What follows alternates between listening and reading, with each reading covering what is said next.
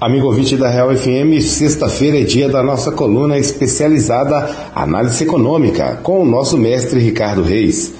Toda semana a gente traz um assunto relacionado à economia, principalmente neste momento de pandemia, onde as coisas estão todas mudando e tudo afeta o nosso dia a dia.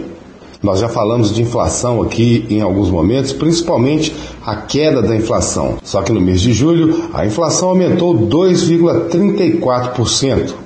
E nós vamos saber do Ricardo o que isso influencia no nosso dia a dia. Olá, Ricardo, seja bem-vindo mais uma vez. A nossa pergunta de hoje é a seguinte: como foi o desempenho da inflação? O que esse aumento nos mostra? Tudo bem, Palazzi? Um abraço para você, um abraço também para os nossos ouvintes.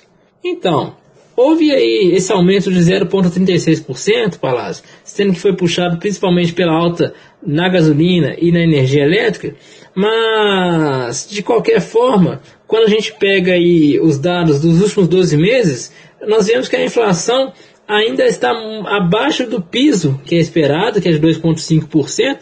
Essa inflação está aí hoje em 2,31%, quando a gente pega os 12 últimos meses. E pegando apenas o ano de 2020, a gente está com a inflação baixíssima até o momento, de 0,96%.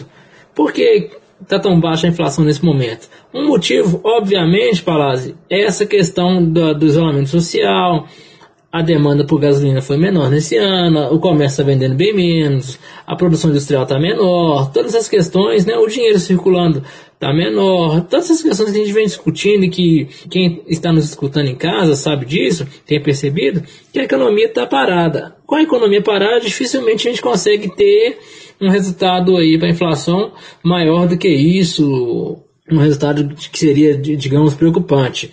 E a gente pega até mesmo esse resultado, a gente vê que dessa vez agora o setor de alimentos já teve uma estabilidade nos preços e essa questão da energia elétrica e da gasolina que puxaram a alta. E essa alta da gasolina vem principalmente porque aos poucos as cidades, né, os municípios brasileiros estão saindo mais, os moradores estão demandando mais de usar carro, transporte público, aí consequentemente os preços vão aumentando, pois a demanda aumenta para isso.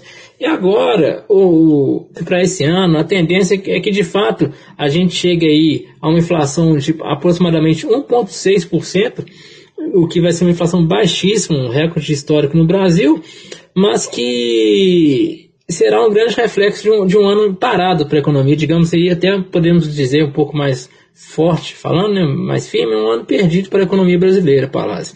Dessa forma, a partir do ano que vem, que a gente tem que começar a analisar qual vai ser o desempenho da inflação, porque a gente tem hoje aí 13 milhões de pessoas desempregadas. A taxa de juros está muito baixa, ou seja, ainda existe a possibilidade de no final do ano, termos aí aproximadamente 18 milhões de pessoas desempregadas. O que isso quer dizer? São 18 milhões de pessoas sem renda, sem movimentar o seu dinheiro, sem fazer compras, sem pagar funcionários, alguém que ajude em casa e por aí vai. Ou seja, com certeza para os próximos anos a inflação pode voltar a subir. Aí sim nós temos que analisar, mas dentro do que está sendo desenhado até o momento, Palazzi, mesmo que ela suba nos próximos anos e nos próximos meses, não será nada muito atípico e diferente do que nós vivemos nos últimos anos, principalmente após 2016, que a gente está tendo um período de inflação bem baixa no Brasil já e equilibrada. Obrigado, Ricardo Reis. Chegamos ao final da nossa coluna Análise Econômica. Toda sexta-feira aqui na Real FM, sempre um assunto novo, um assunto diferente e atualizado, para você entender melhor sobre a economia no seu dia a dia.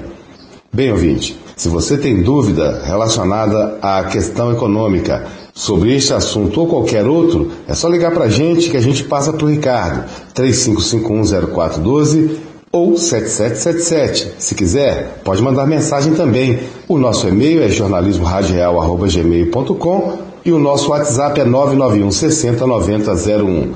Você pode mandar também pelas nossas redes sociais, no @Rádio Real FM Oficial. Grande abraço para você, Ricardo. Grande abraço para você, ouvinte. E até a próxima sexta-feira com mais uma coluna Análise Econômica. Até lá.